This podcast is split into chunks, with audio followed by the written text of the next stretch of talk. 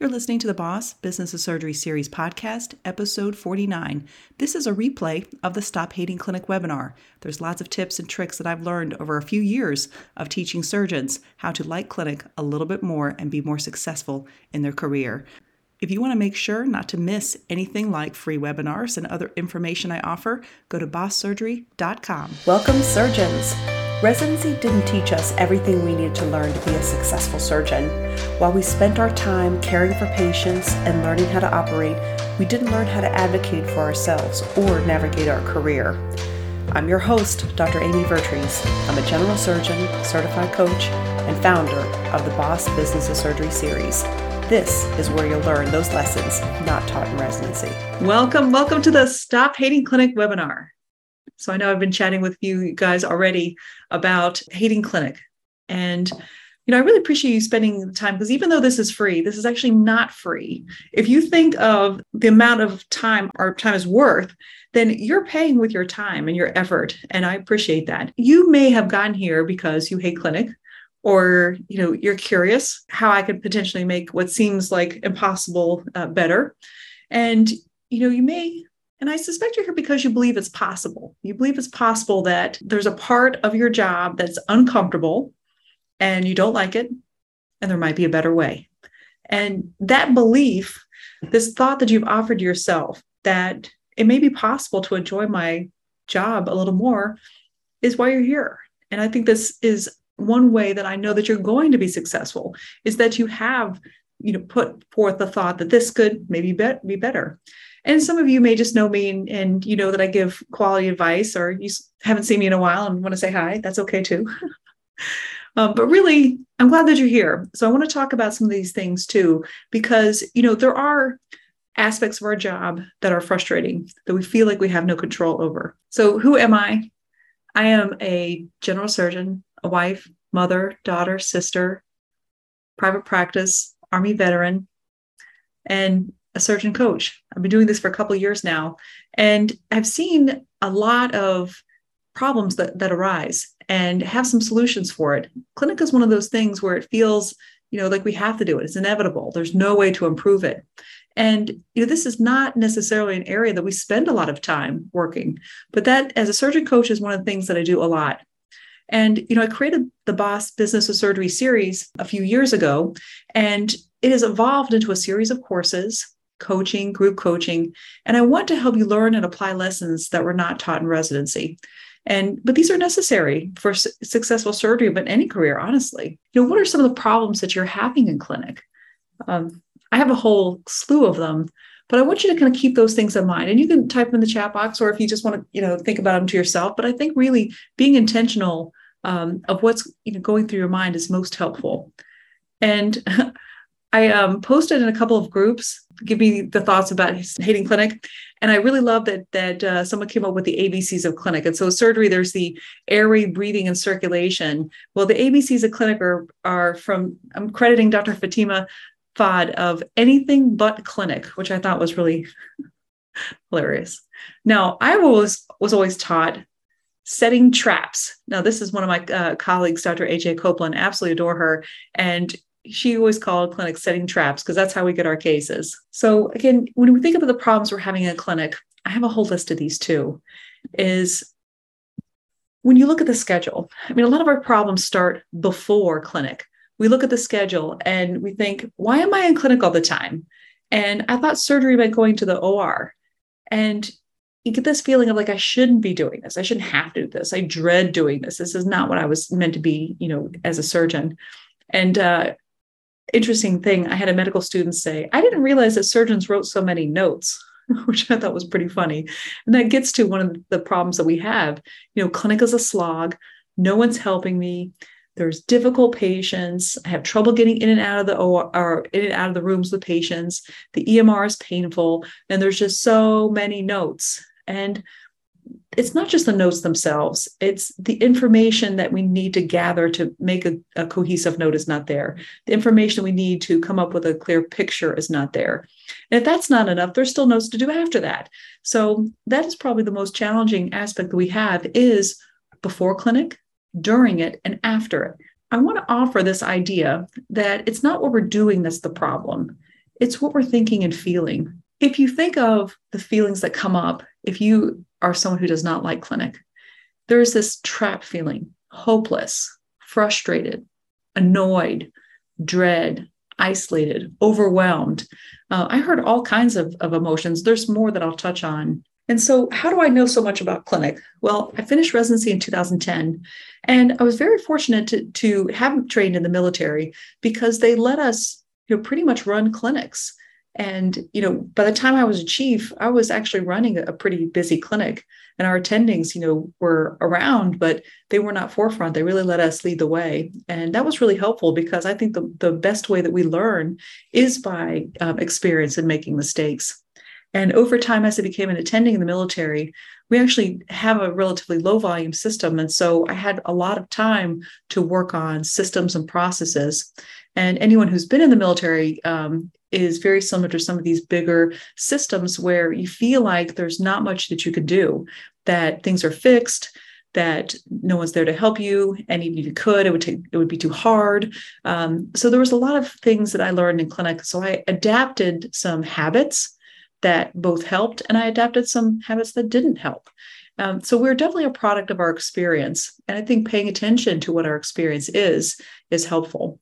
And I moved on from the military to an employed practice, and so I was employed by the hospital, and the clinic staff was already set, and they had some people come and go, and I thought when I went into the system that I would be in an environment where people helped me and i thought that i'd be able to you know call some shots. And i thought that as a surgeon that my um, my opinion on staff and things happening uh, would matter.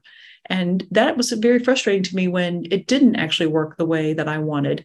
And i felt and i've talked about this before this was actually why i ended up leaving employed practice is that i was very frustrated with the clinic. It's not like it was terrible. It was not run by bad people.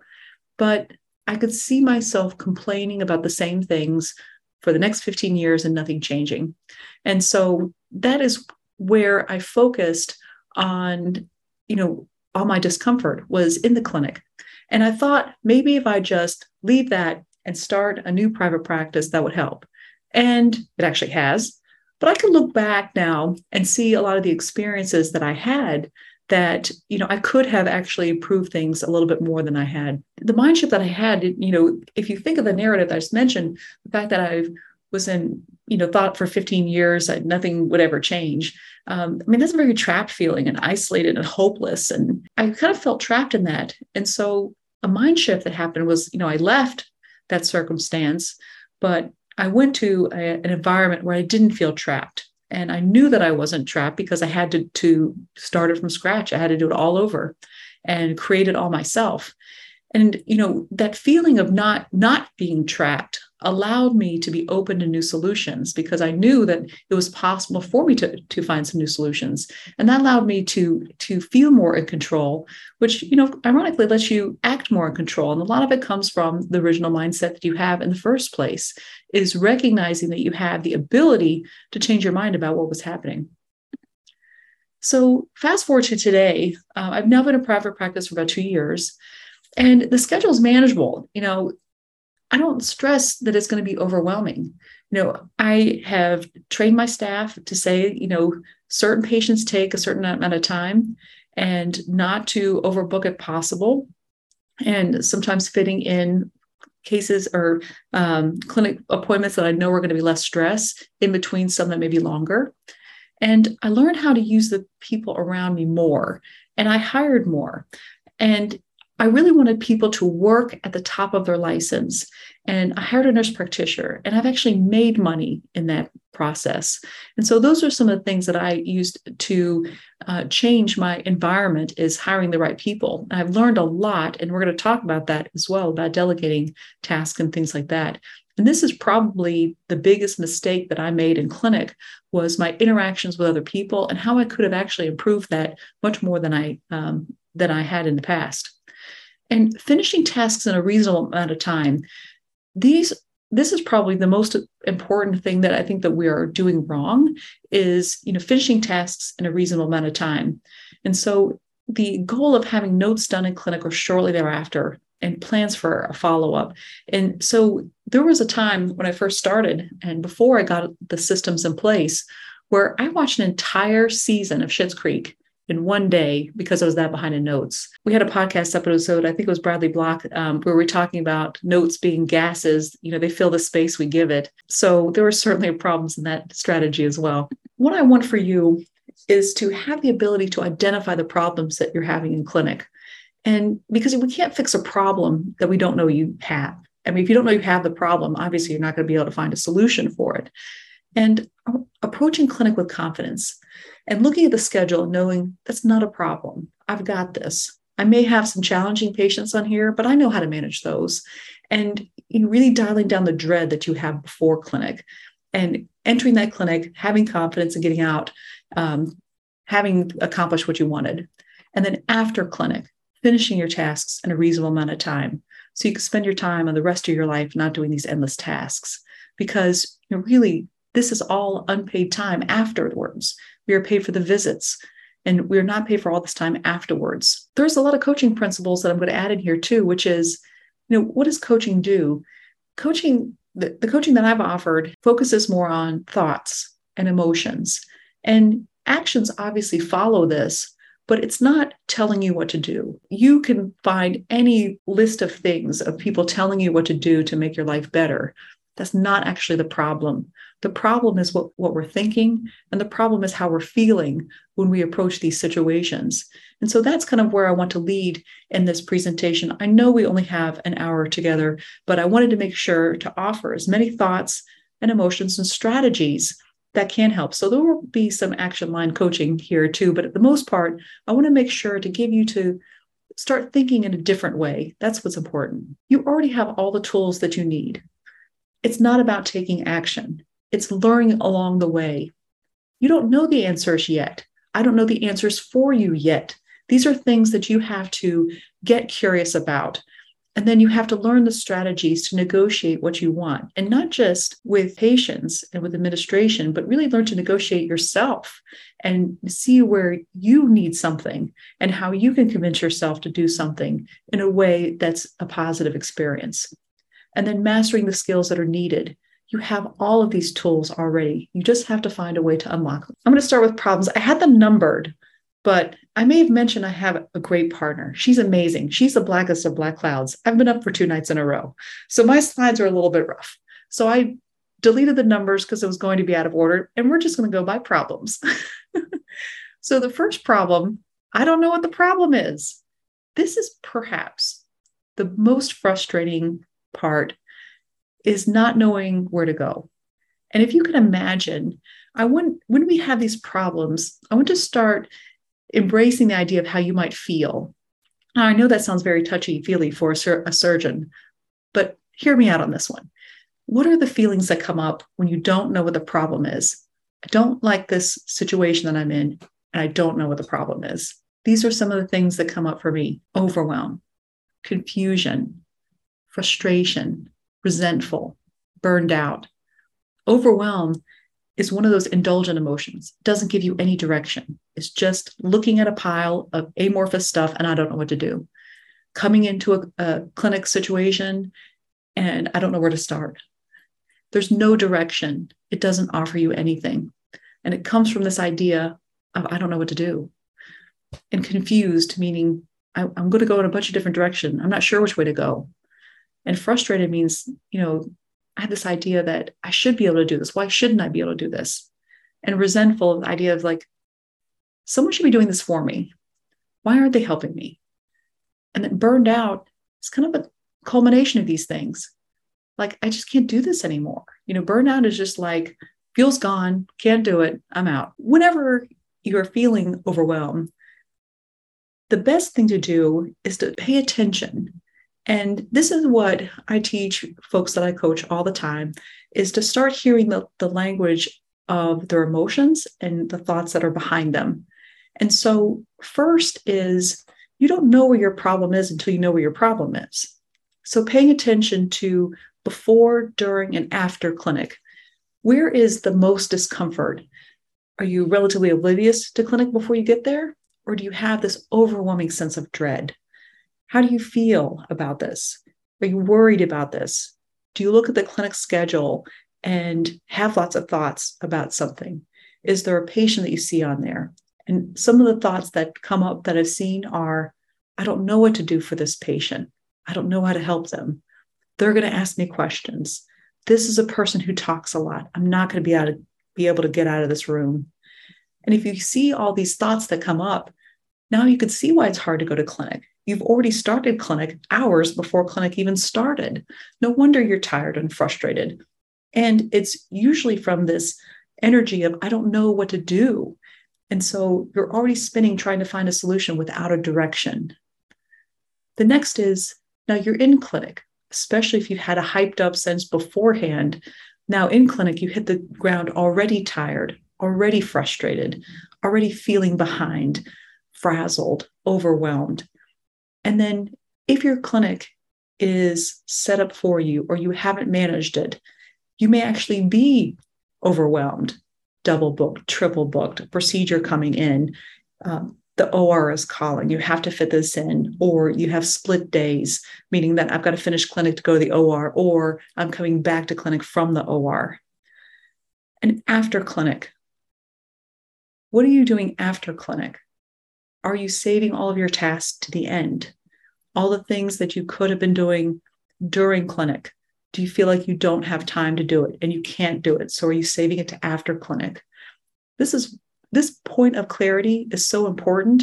This can be, you know, a months long course in itself of just being able to diagnose what is the problem. And there's power in clarity. There's power in seeing exactly where the problem is. This exercise is not trivial.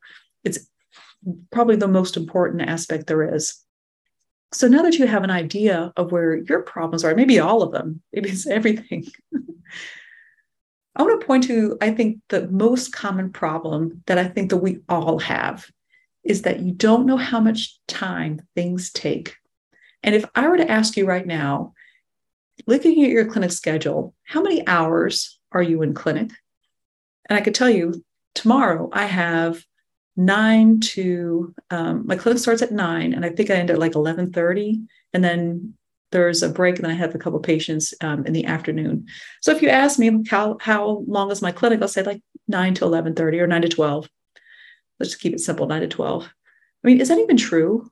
Like if I think of all the tasks that are involved in clinic, our clinic is hour beforehand, maybe depends on who is doing the the pre clinic uh, prep work, if your medical assistant's doing a lot of that work, if you're doing it all yourself, if someone's not helping, or if no one's helping you gather that information, you know, your clinic could be at least an hour beforehand. And if you save your notes to the end, or you have to check up on some images, you have to call people, then your clinic could be hours afterwards you know, I have had last Thursday it happened. I had a relatively simple clinic and I thought, okay, there's no problem. I should have my notes all done. Well, it, it's almost a little self sabotage is that I felt relaxed and like, oh, there's no problem. I'm going to have my notes going to be done. It's going to be so easy. I think I'll answer all these five questions. I'm going to do this other thing that I wanted to do. And then before you know it, it's four o'clock and I have not done all of my notes on a short clinic date. I was very frustrated with myself. And what it was is I did not give myself credit for how much time things take. And if you look at your schedule, does it look like this phone here to where there may be little white spaces in there and you have booked yourself solid and you have not really given credit to the amount of time that these tasks take. And so if you imagine here's your phone and your calendar and every block is filled, where are you going to put these notes? Where are you going to put these follow ups? Where are you going to put talking to the staff and asking, how can we optimize this? Where are you going to put some space to find times to optimize? Where are you going to find these templates that are going to help you be faster the next time? Everything takes time. The biggest problem that we have is our schedule looks like this. And what happens? We're overwhelmed. We're frustrated. We may feel insecure because now we don't know exactly why we can't get it done. Resentful because we feel like no one's helping us. Hopeless because today looks like this and so does tomorrow. and fearful of saying, How can I do this? Any? How can I do this? How can I do this? I wrote an article about physicians needing growth days. And a lot of times when you first start taking growth days, you start realizing a lot of times it is catching up on tasks, but there's something to be said for leaving a little bit of room for those tasks. And especially as you elevate in your career, you have to have more of these administrative days, these administrative times. And not just for doing tasks, but to finding ways to strategize and make your life easier and make you happier that you're doing it. And so I encourage you to look up that article, Physicians Need Growth Days, and look at and make sure that you're giving yourself some time. Because if your clinic schedule and your schedule in general looks like this, this is a natural progression from that. And the problem is, is that we don't value those pockets of time. You know, we'll fill a case in. We don't understand how to use administrative days. So we fill it with tasks that we think are high value and they're usually not. And asking yourself, when I put something in this spot, is this useful energy? Is this monetary generating? Is this time and effort generating for me? And really putting in high quality spaces in there that are protected time and really figuring out, am I making good use of my time? I find what's most helpful is if you plan ahead and say, these are the things that I want to accomplish. And not just, I'm going to spend four hours doing whatever. In four hours, I'm going to work on my templates and I'm going to have at least five an hour templates done, something like that. Giving yourself direction. And that is the whole goal of this is to stop feeling like you're living in default and start being the leader of your time and the leader of your schedule. Moving on to the next problem. This was a problem I had myself, doing everything yourself. And this was a natural segue from that last problem because if you don't give yourself administrative time, the problem is is that you don't know how to get people to help you. You end up doing everything yourself because you don't have enough time to show anyone or you've made some efforts to show someone and they haven't done it, which then makes you feel like that's it. I give up. I can't do it. And so what happens is you end up doing everything yourself. And we all know what that's like because we've been there. And what's the problem with doing everything yourself? Because you think, well, I could do it faster. I mean, that's absolutely true. You know, I could do things a lot faster than some of the people around me. But the problem is you're setting the tone. If you're leading the team and you're not leading them, you're doing them all yourself, you're rendering them ineffective. But we're not really taught leadership skills. And you know, they're actually looking to us for direction. You know, we think that they're not, but they really are. And then we tell ourselves, well, I'm not in charge. But that's actually not true. You know, training devalues us. We, as attending physicians, have finished college. That's puts in a small percentage of the population. We finished, med- we got accepted in medical school first and then finished. Very, very small percentage of the population. We entered into a specialty, surgical or otherwise, maybe even a fellowship we are at the highest echelons in society with the amount of training that we have invested in ourselves. And yet we think, I'm not in charge. Someone else has got to be leading me. I can't be doing this. And we don't understand exactly how all this works. And so then we have this feeling that everyone's out to get us. The administration is the enemy. And we're not taught negotiating skills, both internally or with other people, with administration and with patients and then the follow through you know we treat everyone like they're uh, like us. We think we're going to delegate something to someone and they're going to get it and they're going to do it just like us with as much effort and interest as us.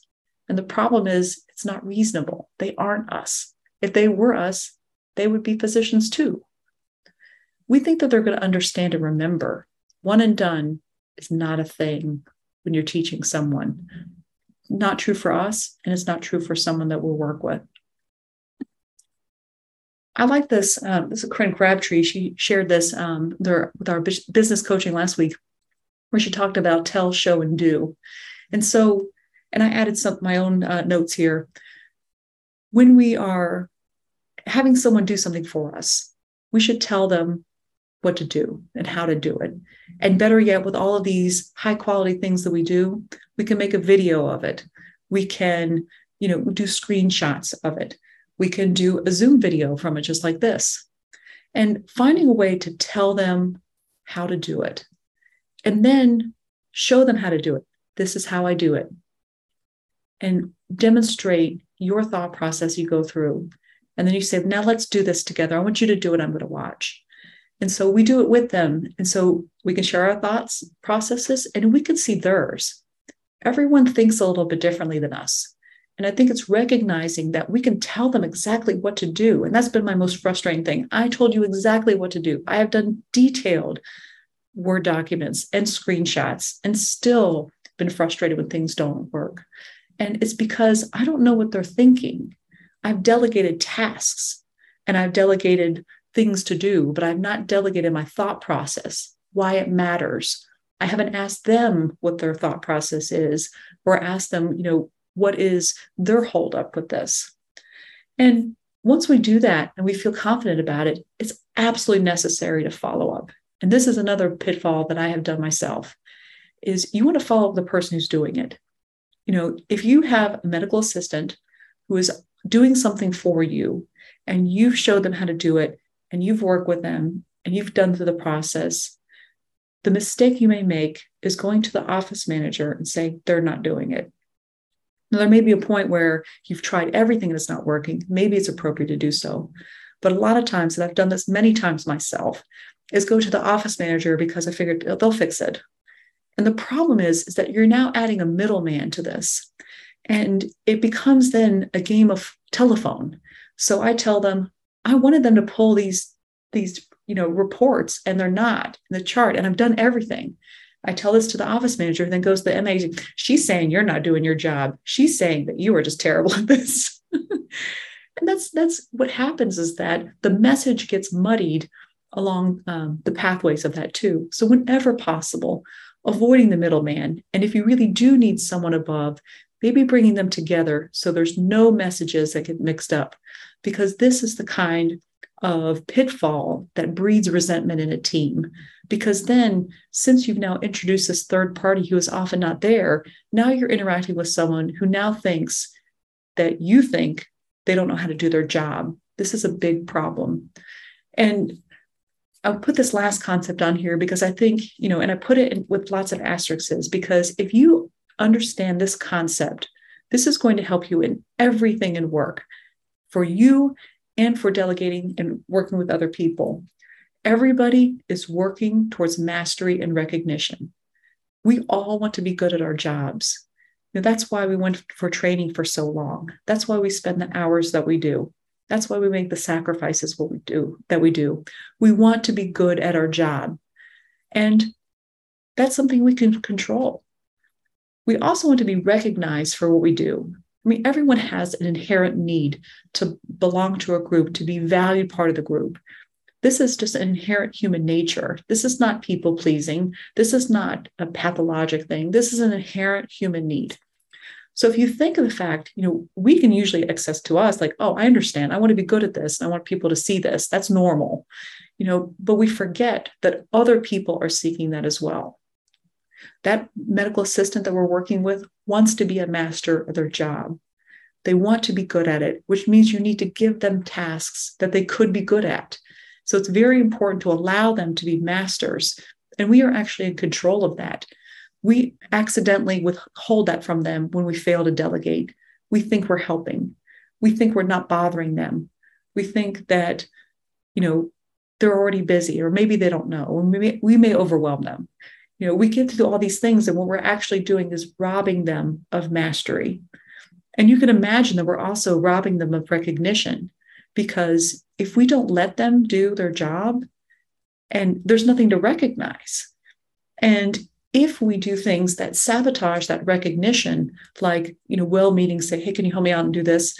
Um, you know, help me with this MA, then, you know, we're also robbing them the recognition. We're doing the exact opposite of that. We're telling them they're not good at their job. We're telling them that what they're doing is not worth it. And so this is a big pitfall in delegation. That's why it's very important to both delegate and do it the right way that empowers all of you.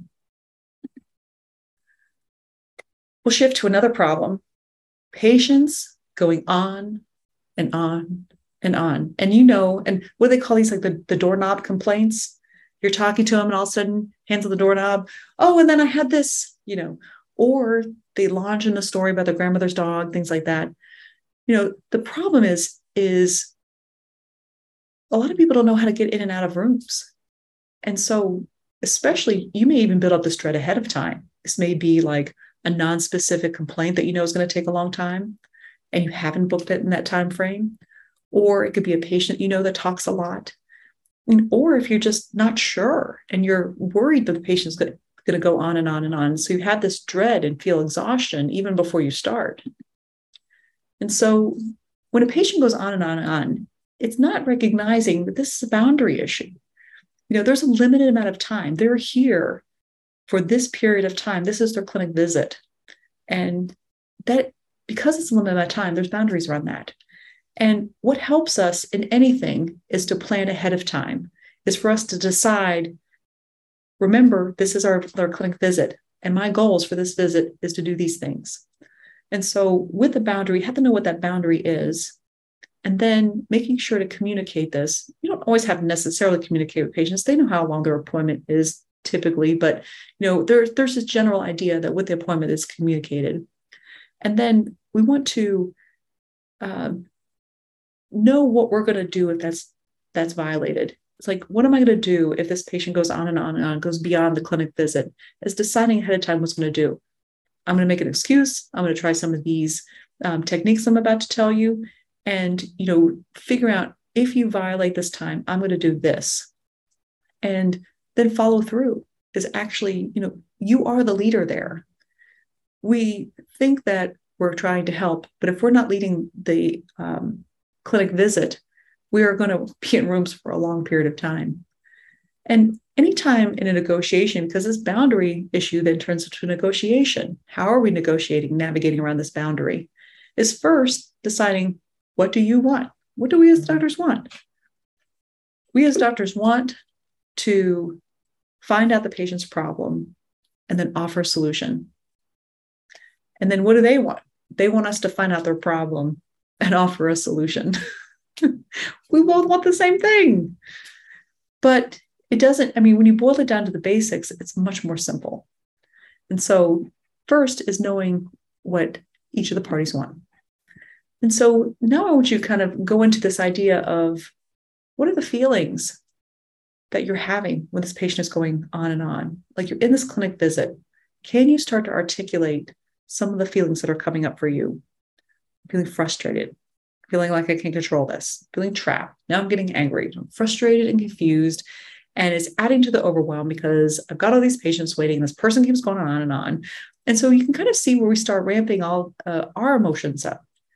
And then let's look and see how the patient's feeling. They're feeling anxious, scared.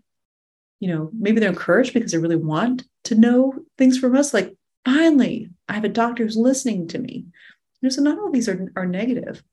They may be frustrated too, and frustrated because maybe they don't know what's going on. Maybe they're, you know, projecting from other things that happened to them. They feel out of control. They feel trapped and angry and frustrated.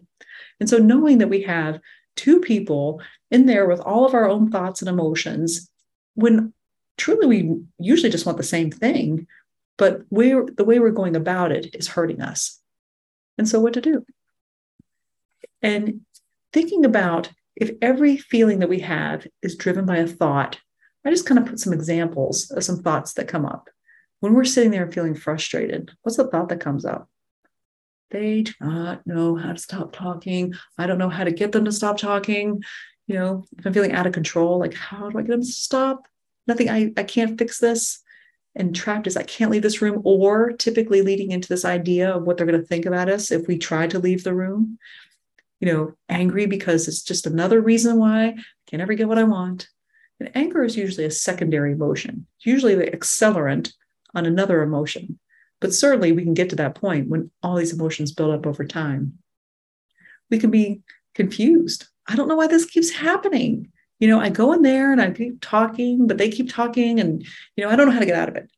And people pleasing is just like if I don't listen to everything they say, they're not going to like me maybe they're frustrated and we feel like we have to sit there and overcome their emotion And it's important to understand what emotions are. There are emotions that we feel. We feel. We cannot make anyone feel something. We think that we can. It's kind of like we think we can make people do stuff, but we can't make anyone feel something. All that we can do is create an environment where they could feel that way. So someone can come to us frustrated because no one knows what the problem is. And you know, that may be true. We may not know what the problem is. And so we can understand their frustration, um, but we don't have to stay in the room and keep talking to them to make them feel a different way. We can create the environment that allows them to potentially not be frustrated, but at some point we have to decide where our boundary is and enforce it. And we may feel insecure, especially new attending. I don't know what's wrong with them. Maybe I'll let them go on and on and on so they'll make me look like I'm doing something. No, so there's certainly a lot of things that, and this is why you, it's hard to have a one size fits all approach to this, is that there's so many things going on in our head and in their head. And as long as we are both stuck in our head, we are never going to come to any kind of good uh, solution for a common problem that we both want the solution to. So I find this very helpful. This is um, a lot from Chris Voss's book, Never Split the Difference. Um, and and the podcast where Bradley Block and I talk about the question behind the question. And I added a few other things too. So if we already have an idea of how a patient is feeling, Chris Voss talks about labeling the feeling. Sounds like you're frustrated. I get you're frustrated. No one really knows what's going on. Why don't we try this? That is acknowledging their feelings, neutralizing it, and then providing a direction. Because what happens, especially with these indulgent emotions, there is no direction. So you label it, neutralize it, and give it a direction. I get that you're angry, that you waited. I'm frustrated too. I would want to be on time. I understand how you're feeling, but we do have this time together. Why don't we spend this fi- finishing the problem? Those are ways to approach. And because really, they don't know how to manage their emotions either. You know they're feeling lots of words because they want you to give them a different feeling. They don't know that they are the ones that's controlling that feeling so we help them out. And the question behind the question is helpful. And so for example i deal with a lot of breast pain. I also do breast cancer and it took me a little while to realize many of the people that are coming with breast pain they just want to know that it's not cancer and so once I knew what the most common question behind the question was, I just started answering it. And I started telling him or telling them, I don't think this is cancer. And I get that you have symptoms, but here's what we're going to do. And then there's leading the witness. Love this because we already, I mean, especially if you've been in for a while, you already kind of know the natural progression of some of these things.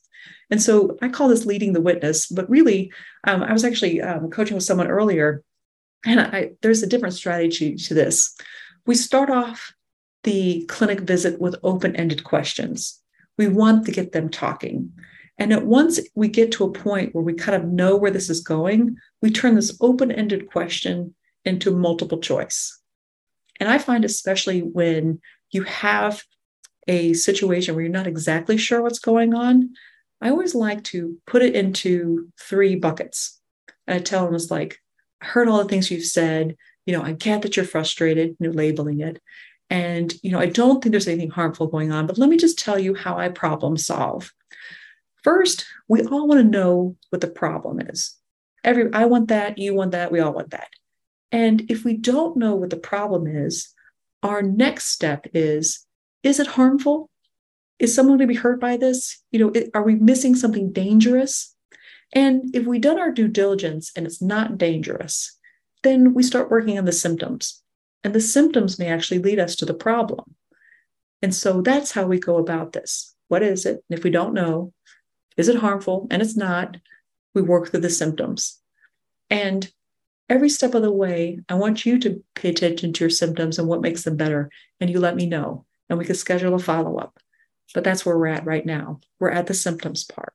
But we don't know, but it's not harmful. Let's just work on this. That's going to get you out of a room faster. Leading the witness is also something helpful. If you have, for example, rectus diastasis, someone comes in and they say they have a large hernia, and I ask one question Have you ever had abdominal surgery before? And they say no. I was like, I don't even need to look.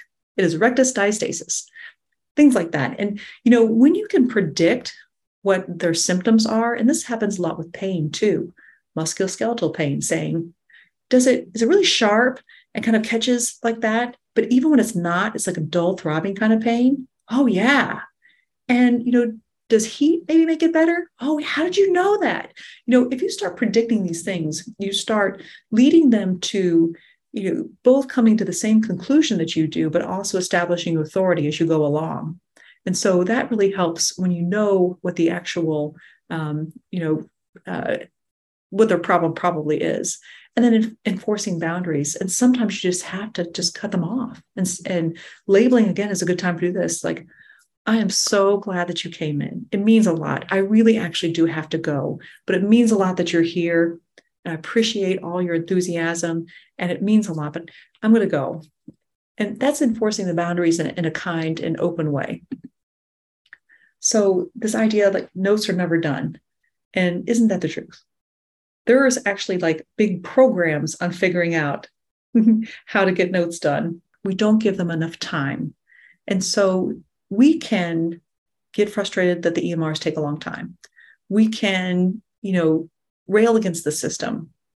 And we can also look and see like, where am I contributing to this? Is it my perfectionism? Do I want the perfect note? Am I afraid to save this note because now it's out into the world? You know, am I afraid that I'm missing something? You know, and, especially if you're insecure and you're missing something, it's never going to be enough. So, those are some of the things to keep in mind. I already mentioned some of these before. So, we feel like clinic is over, never done, everyone's gone, you're still there. That's where I know I have a lot of resentment. And this is where a lot of my buffering came in. And we talked about being perfect. What are they going to think? What if I get sued? A lot of fear um, involved. But buffering is something that I always do at the end of clinic and everybody's gone, I will turn over this office like a crack addict looking for candy. And it's just, you know, because we don't want to sit down and do it. We're trying to avoid that uncomfortable feeling. Um, and I have had many variations of this too. And a lot of times it's just overwhelm. And this, this, you know, like a Vegas lights sign in my head of going, I just don't want to do this. I'm done. I'm tired. I don't care. Um, and those are the times where I try to make myself do it and try to white knuckle through it. And sometimes I've learned just to say stop. I mean, it's not good quality time. And then what I started doing is instead of adding that time onto the end of the clinic, is finding ways to build them into the visit. And I've helped had my office staff help get things ahead of time. And so I trained my MA to pull these reports and not just pull them, but pull them into the note too. So she found a way to do that. And then I take my computer into the room with me now and I type, even if it's terrible. At least I get something down. And then in days that are really, really busy, they usually put the post it note of vitals and at least write what needs to be done. And so I have a lot of reassurance that I'm not going to forget the important things. So I make a quick note to myself. And then my desk just has a bunch of post it notes here too. And then I sit down and I focus and I try to get them done. And most recently, I hired better. So I hired a nurse practitioner and she actually sees the patient. I walk in, I do the doctor stuff, and I leave. That has been the best solution so far. So when I co sign like 29 notes, I'm thinking those are 29 notes that I did not have to write. That's been my ultimate solution.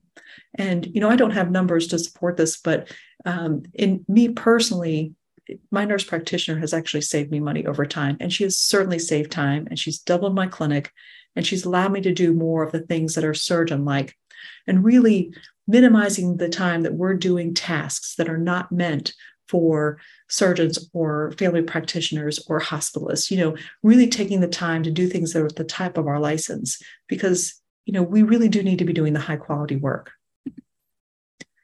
And you know not getting paid for what you're doing honestly like at the end of the note for me the hardest part is coding. And I have taken E&M University. I have taken the Karen Zupko course twice. I have bought numerous books, and this still is the most stressful part for me. And for me, the problems are the rules are always changing. 2021 guidelines changed how we did E&M. 2023 is about to come out that's going to change it even more. It's supposed to make it more simple. Now, don't worry, it's billed by time.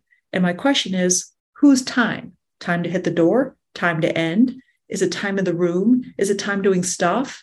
Is it, you know, what about the student time? Do I need to subtract that? So it makes my head hurt. The rules are always changing. And what the what are the problems? You know, when our choices are you get underpaid so you don't get paid for what you're worth, or you commit fraud where they can come back and take your money, you know, that's what stresses me out at the end. And then what do I need to document to get it? Is it even worth it? I ask myself all the time, am I just adding too much? Like, is $20 that much? I have no idea what the differences are. Like, but is this, is it worth it this much? I'll just undercode it and just not worry about it anymore. And I've done that so many times on a busy clinic as I've really sold myself short in days when I've really worked the hardest just because I don't want to deal with this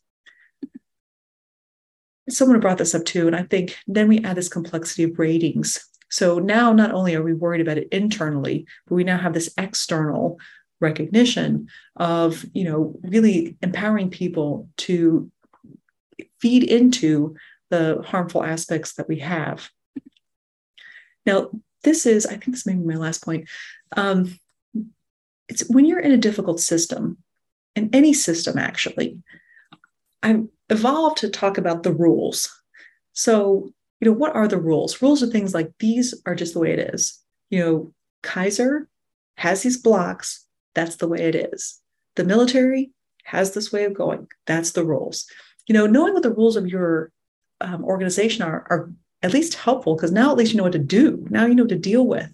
And when you have something like rules that you're fighting up against, understanding you have a few choices. So now that you know them, now that you've listed what the rules are, you could start to question them. Are these actually rules? You know, I can resist them. No, no, no, I don't want these, even though they keep telling me this, you know, even though they keep triple booking me, all these things. You can resist them and add a lot of extra energy to them. You know, you don't necessarily change things because of the rules. So you resist them. You can accept them and not add any more to it. I can accept this and say, well, this is a suboptimal system. I'm just going to do what I can do that doesn't add any more to it. It doesn't necessarily get you to a great place. You can just resign yourself. And that's that's not accepting it and move on. That's a that's it, I give up. You know, that's defeat. You can better understand them. Why are they the rules? And once you better understand them, then you may be in a position to change them.